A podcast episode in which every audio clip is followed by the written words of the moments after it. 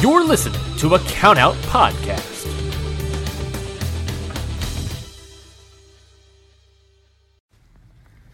Hey everybody, this is Ryan from G1 and Only. I I'm at the post office. You know, I can hear I got the package here. Uh, I I I'm fairly confident I got the DVDs in, so I can watch these god dang G1 climax matches. For context, I ordered these November 8th before episode 2 came out, and I've ordered them so that they come out. You know, I ordered them November 8th. It is now December 4th. So I'm hoping this is it. Oh my god, why is this taking so long? I need this pandemic. I have not been working out in any capacity. Come on. There we are. Yeah, there we there's the, there's the rip. Okay, here we go. it's a bunch of loose discs. I really hope this works. I really hope it's correct. It is literally what is this? One, two, three, four, five, six, seven, eight, nine loose discs, all with permanent markers etchings that say New Japan Pro Wrestling G1 Climax 1994, uh, with four, di- three discs for that. Uh, what is this? Uh, four discs, five discs for 93. Jesus. Uh, I think that's actually the year I'm doing this episode on. I don't even remember. And 92 to go backwards on find a, those Barbarian Neidhart matches, hopefully. this is ridiculous. Well, let's. I really hope these work. Let's get to it, folks.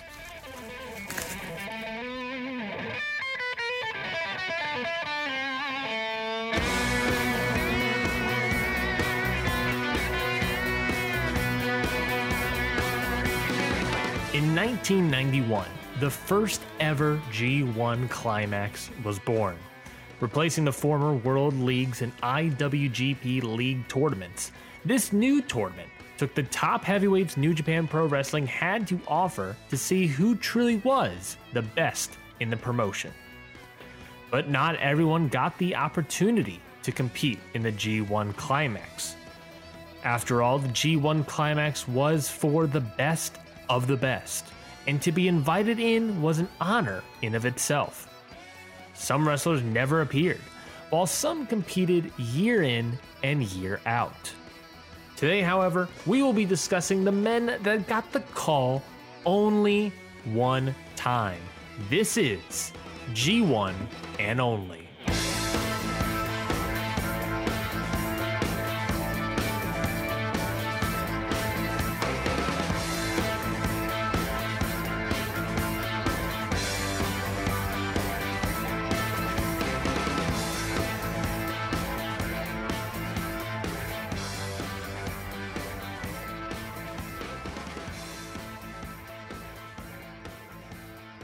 Welcome to G1 and Only. My name is Ryan Knightsey.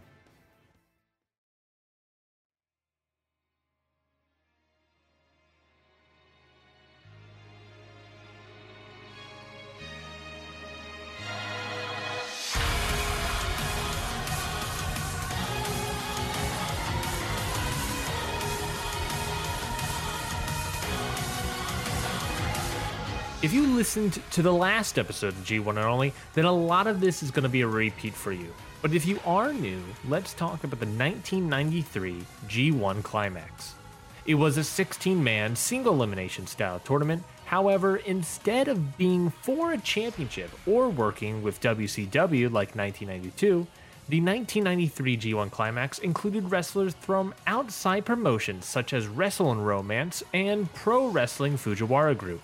On today's episode, we will review the performance of all the wrestlers from Wrestle Romance, including, and apologies for a possible mispronunciation, Hiromichi Fuyoki, Ashura Hara, Takahashi Ishikawa, and the Great Kabuki, and one more wrestler from New Japan itself in Kengo Kimura. These five wrestlers made their one and only appearance in the G1 Climax, and today we will review each other's individual performances today on G1 and only.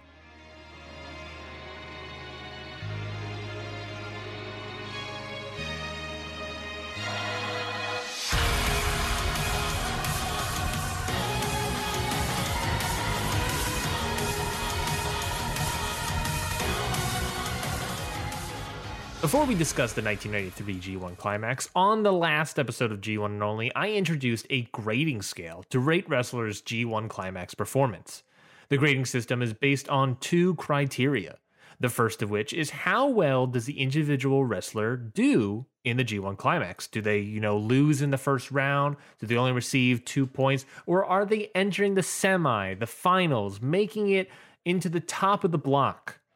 The second criteria is based obviously on my personal opinion on their performance. I'm the one judging it. So obviously this is sort of subjective, but so is, you know, literally every other wrestling match in the history of wrestling matches. I mean, not one person's wrestling opinion is fact. However, on this show, my opinion is law. But of course, you can watch some of these matches online along with some through purchases online itself. So you can go check them out for yourself. A lot of them are really good. But for all the reference, you can head on over to countoutpod.com and go to the G1 and Only tab to see every single wrestler that we have discussed on the show, along with their graded performances.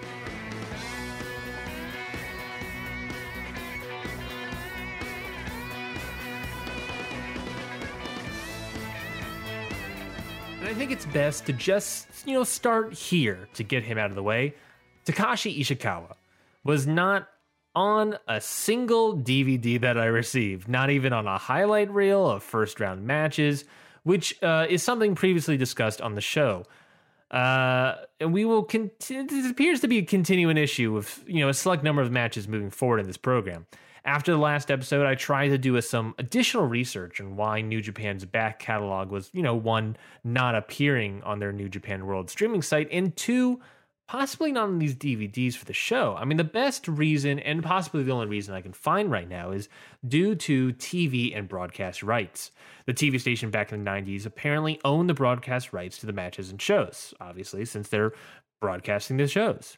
I can't go into detail about 90s television rights to the matches and shows, obviously, but uh, my best estimate is that New Japan's contract with their television distributor included the TV station holding on to the broadcast rights of some of the shows. So, for example, if you were watching, let's say, uh, modern NFL American football, the NFL will sell their shows being football games to a network station the station isn't going to buy every single game taking place that weekend, nor are they going to air it in every region of the United States. So if you are, let's say, a Jacksonville Jaguars fan housed in Florida, it would be hard for you to watch weekly television games of the Seattle Seahawks, who are regionally across the country.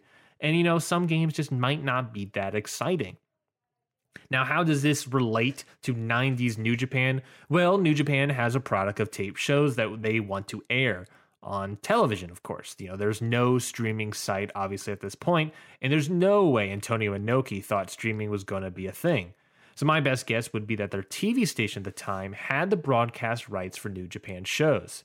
Distribution for DVDs, I don't know who would have owned those, but for some reason or another, the TV station and New Japan came to the conclusion that they can't show the entire G1 Climax tournament on TV. So that is why, for instance, that night two of the 1993 G1 Climax exists in full, but night three, which features Takashi Ishikawa taking on Osamu Kido, was only released as the finish of the match to keep fans up to date on the tournament. But that leaves me with this thought. The matches were obviously filmed to have the finish turned into a highlight reel, correct? I mean, there's no way that New Japan would just turn on the cameras two minutes before the finish and be like, well, let's get let's get this for the highlight reel. And if that's the case, then where are the full matches? And if they exist, who owns the rights to stream them in 2020?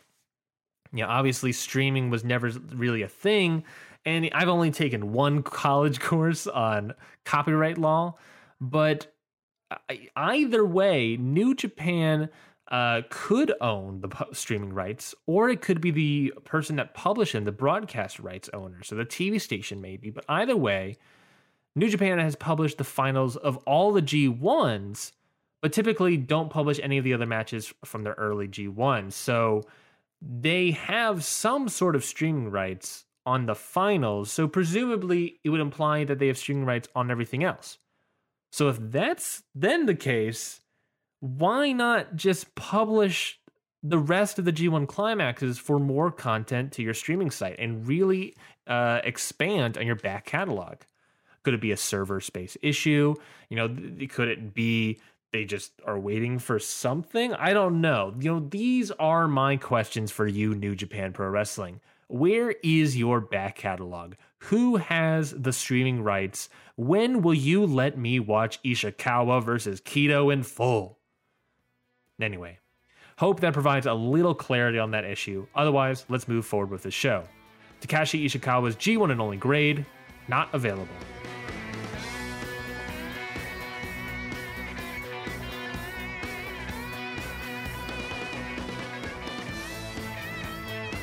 We move forward with the Great Kabuki. Kabuki is a historic name all over the world, becoming the predecessor to a lot of those painted face gimmicks in Japan and, in other parts of the world. He's also known as the first wrestler to innovate the spraying of mist into opponent's face. I would go into more detail about the Great Kabuki, but I think it's better place to just get this match out of the way against his predecessor and once kayfabe son, Keiji Muto. We join the match in progress. Keiji Muto has control of the match, hitting a running bulldog on Kabuki. Muto leaps to the top rope and hits Kabuki with a diving lariat. Seeing this opening for the spot, Muto drops Kabuki down once more, leaps to the top rope, and lands his signature moonsault for the win. Conclusion. As you can see, I didn't want to get too involved with Kabuki because what you we just heard involves zero offense from the wrestler. Being that as in May, it is impossible for me to grade the great Kabuki's G1 performance here. I mean, I guess I could say his selling was okay, but with zero offense, that makes my task all the more challenging to accomplish. The great Kabuki continued to bounce around the globe. He appeared in the 1994 Royal Rumble. He had a series of retirement matches in 1998, where the final match was him teaming with, and if I'm reading this correctly, Terry Funk and Doug Gilbert to face the team of Freddy Krueger, Leatherface, and Metalface. The Great Kabuki's G1 and only grade, not available.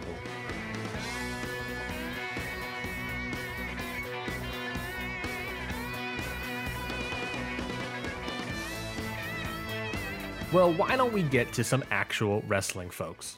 Next up is Ashura Hara.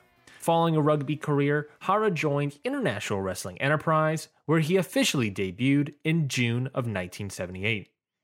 There, he had a couple excursions to Stampede Wrestling in Canada, Mid South Wrestling in the Mid South, and even one match in New Japan where he challenged Tatsumi Fujinami for the WWF Junior Heavyweight Championship. Hara later moved to All Japan for a lengthy run until he was fired by Giant Baba for, quote, massive gambling debts, unquote. After a brief hiatus, Hara returned to wrestling for Super World of Sport, followed by WAR or Wrestle and Romance. Here, like many others, Hara received an invite to wrestle in the third annual G1 Climax tournament for New Japan Pro Wrestling. And his first match will be against only time G1 Climax winner, Masahiro Chono. Whoa. The match begins with a strong lockup into a simple headlock, rope run, shoulder block exchange with Hara standing tall. Hara and Chono lock up once again with Chono now running the same exchange. Chono attempts to capitalize, but Hara reverses this into a suplex and some stiff headbutts. But Chono reverses into a suplex of his own. After a little pause, Chono goes after Hara's legs with a leg lock, but rolls into a bulldog headlock. Hara, however, gets out by pushing Chono off and hitting a stiff lariat into a splash into the corner and a DDT. After leaving to catch his breath, Chono returns to the ring and the two men enter a test of strength. Hara proves he is the strongest, followed by the two headbutting each other.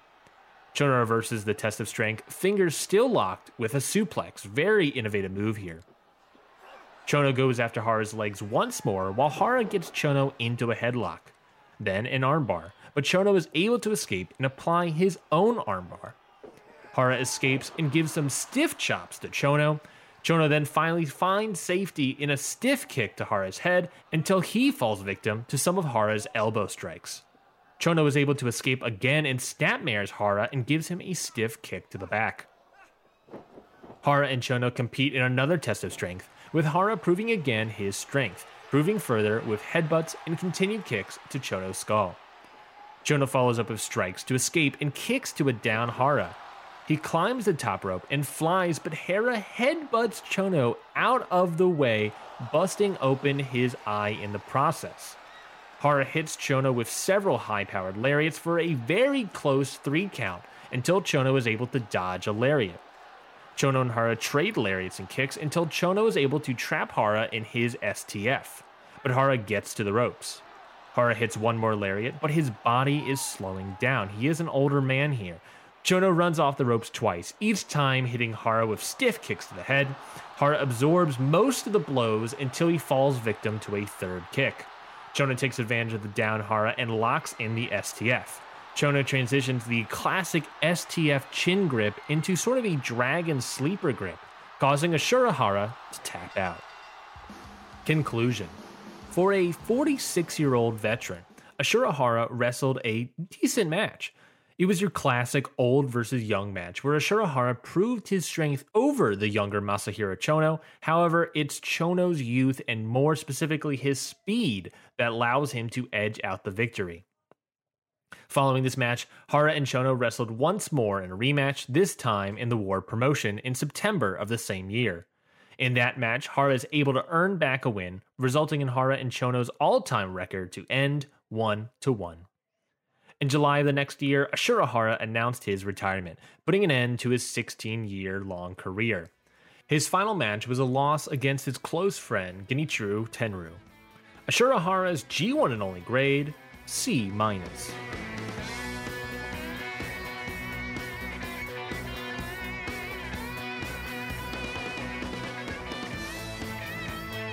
Kengo Kimura is next up on G1 and only and his appearance in this show is a puzzling one to me. Kimura had been with New Japan since 1973, taking a brief departure in 1977 to 1980 to wrestle in North America.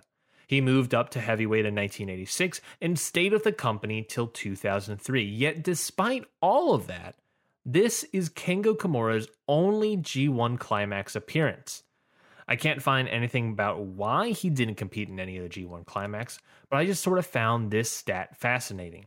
Kimura entered this tournament facing fellow stablemate Michiyoshi Ohara. We entered this match in progress. Kimura picks Ohara up and power bombs him and goes for a very lax signature pin, but surprise, surprise, does not get it. Kimura then goes for another power bomb and gets the three count. Conclusion Another highlight of a match finish here, Kimura seemed to be performing great in front of the hot crowd, albeit the very lackadaisical pin attempt. But nonetheless, he gets the win and moves on to the next round where he faces Hiroshi Hase. The match begins with a running leg lariat from Kimura, followed by a second and a third to Hase's back. Kimura continues the assault with two power bombs to Hase and a single leg Boston Crab. Hase tries to roll out of the submission hold, but Kimura rolls through it as well to apply the hold facing the other direction. However, Hase eventually reaches the ropes. After some stiff kicks and punches to Hase, Kimura applies the single leg once more on Hase, but he is able to reach the ropes again. Kimura attempts the power bomb, but Hase blocks it, reversing it into a back body drop in the process. He then follows up with a super kick into a swing for a full 10 revolutions. Kimura, however, was seemingly unfazed by the dizziness and immediately gets up and back suplexes Hase. After taking a moment to sort of recover from the dizziness, Kimura hits a low drop kick to Hase's knee and follows up the attack with more strikes to that same knee. Kimura proceeds to really wrench on Hase's left knee, really locking it in for it with the knee hold. Hase attempts to escape, but Kimura continues the calculated domination on Hase's knee. Hase tries to strike and speed his way out, but Kimura just never lets him, putting Hase into a knee bar, then a single leg Boston Crab once more. I've never seen someone more violent and consistent to a single body part before. Kimura locks Hase into his Texas Cloverleaf submission hold for added knee damage, but again, Hase wills his way to the ropes. This sequence happens for a longer and more painful second time. Kimura runs off the ropes again and hits Hase with a leg lariat twice, finally going for a pin, but doesn't get the victory. Kimura goes for a power bomb, but Hase kicks out again. Kimura goes for a second power bomb, and with the signature lax pin from before, doesn't get it. Kimura goes for another leg lariat, but Hase counters with a Uranage. Hase picks up Kimura to get another Uranage, but Kimura counters that into a DDT. Kimura has Hase ready for another power bomb, but Hase flattens out and catches Kimura with a pin attempt, but Kimura kicks out. Hase picks up Kimura and hits two high angle Uranages, but Kimura still kicks out. Hase goes for the third. Hase goes for a Northern Lights straight jacket German and gets the win. Following the match, we see Hase being helped backstage, putting no pressure on his knee and icing it for added assistance. Conclusion This was probably my favorite match in the entire run of G1 and only so far built around the heel and Kengo Kimura just utterly and consistently attacking Hase's knee, leaving Hase having to find a lucky opening to turn things around. This match was incredibly well worked. Hiroshi Hase sold Kengo Kimura's attacks like death, even exaggerating his coughing to act as if he was coughing up blood somehow. Kengo Kimura showcased dominance and pinpoint accuracy that, however good it may have been, sadly led to his defeat. As discussed earlier, Kengo Kimura would stay in New Japan until 2003, where he would have one more run as the IWGP Tag Team Champion with Tatsumi Fujinami. Kengo Kimura's G1 and only grade, B.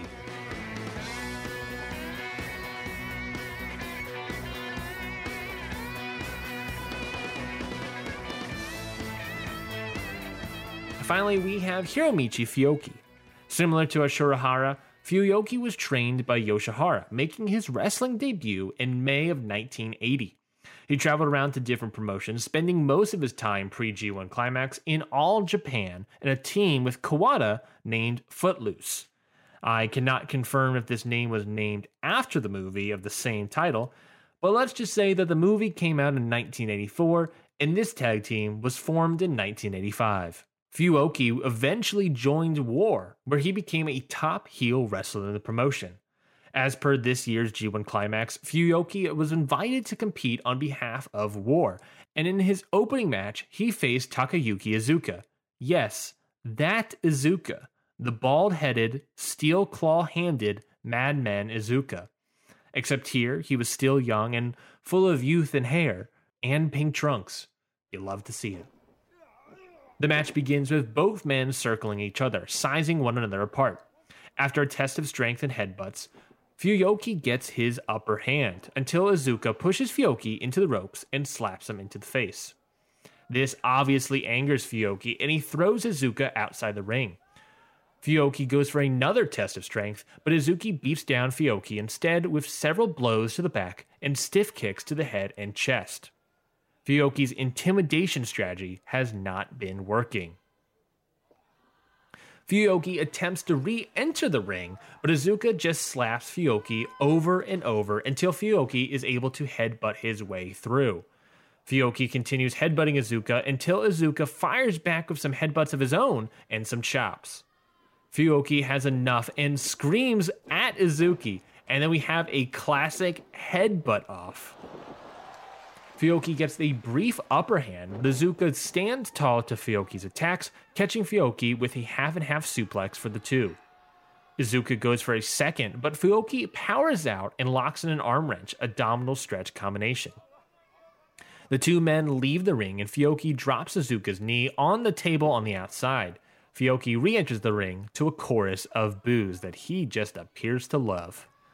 Iizuka attempts to re enter the ring, but Fuyuoki stops him but not for long. Iizuka jumps to the top rope, hits a flying dropkick, and follows up with a big German suplex and a close three count. Iizuka then hits a fisherman suplex, but his knees buckle and is unable to follow up for the pin. Fuyuoki takes advantage of this by giving repeated shots to Iizuka's knee. Fuyuoki clotheslines Iizuka twice into the corner and gets a two count. Fuyuoki powers up his run, but spent too much time powering up and not enough time dodging Iizuka's dropkick. Iizuka goes for a vertical suplex, but Fuyuoki reverses the move into a pin. Iizuka whips Fuyuoki into the corner, but Fuyuoki gets himself out of the corner and hits Iizuka with a top rope seated splash onto Izoki's head for a close, very close three count. The crowd begins to cheer on Iizuka. Fioki hits a very high angle back body drop on Iizuka, taunts and lands a second one, this time turning it into a pin attempt and gets the three count for the win. Conclusion.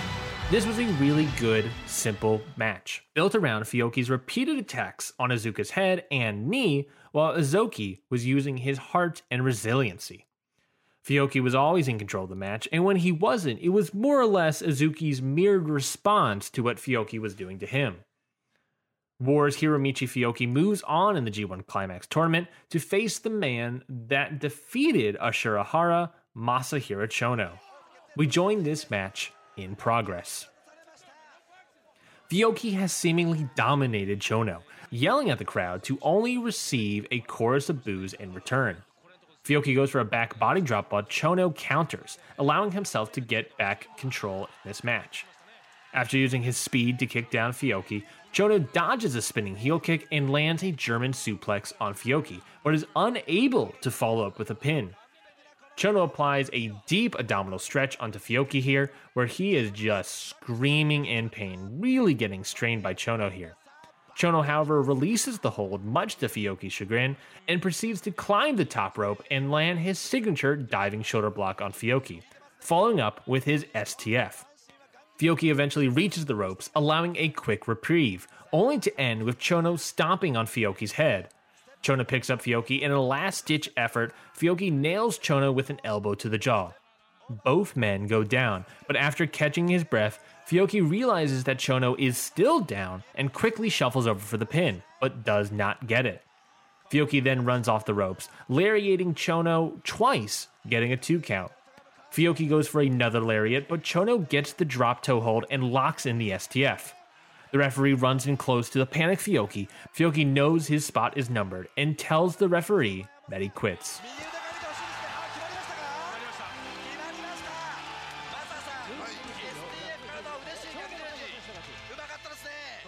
Conclusion Following the 1993 G1 climax, Hiromichi Fioki stayed with War a little bit longer, uh, actually teaming with Jado and Gedo, where they won the six man tag team titles six times. Fioki would eventually leave War and head to Frontier Martial Art Wrestling, or FMW, where he eventually became the head of Team No Respect, a heel stable in the company. Eventually, Fioki actually became the head booker of the company, but due to new sports entertainment esque storylines, the loss of Hayabusa, and other top stars, the company had to fold. Hiromichi Fioki would wrestle his final match in Pro Wrestling Noah, where he was on the winning side of a six man tag team match in April of 2002. But I have to mention this story because it is bonkers. Hiromichi Fioki planned to come out of retirement in 2003, but sadly, he passed away before his planned match against Shinya Hashimoto. But the match went forward with Kentaro Kanemura taking Fioki's place. During that electrified barbed wire death match, Hashimoto asked for Fioki's ashes, which Kanemura obliged. Hashimoto then flung himself into the barbed wire, holding on to Fioki's ashes symbolically allowing Fiocchi a posthumous victory over his original planned opponent. I have never read a more touching, real emotional moment to take place in a barbed wire death match. A true moment that can only take place in this great sport of professional wrestling. Hiromichi Fiocchi's G1 and only grade, B minus.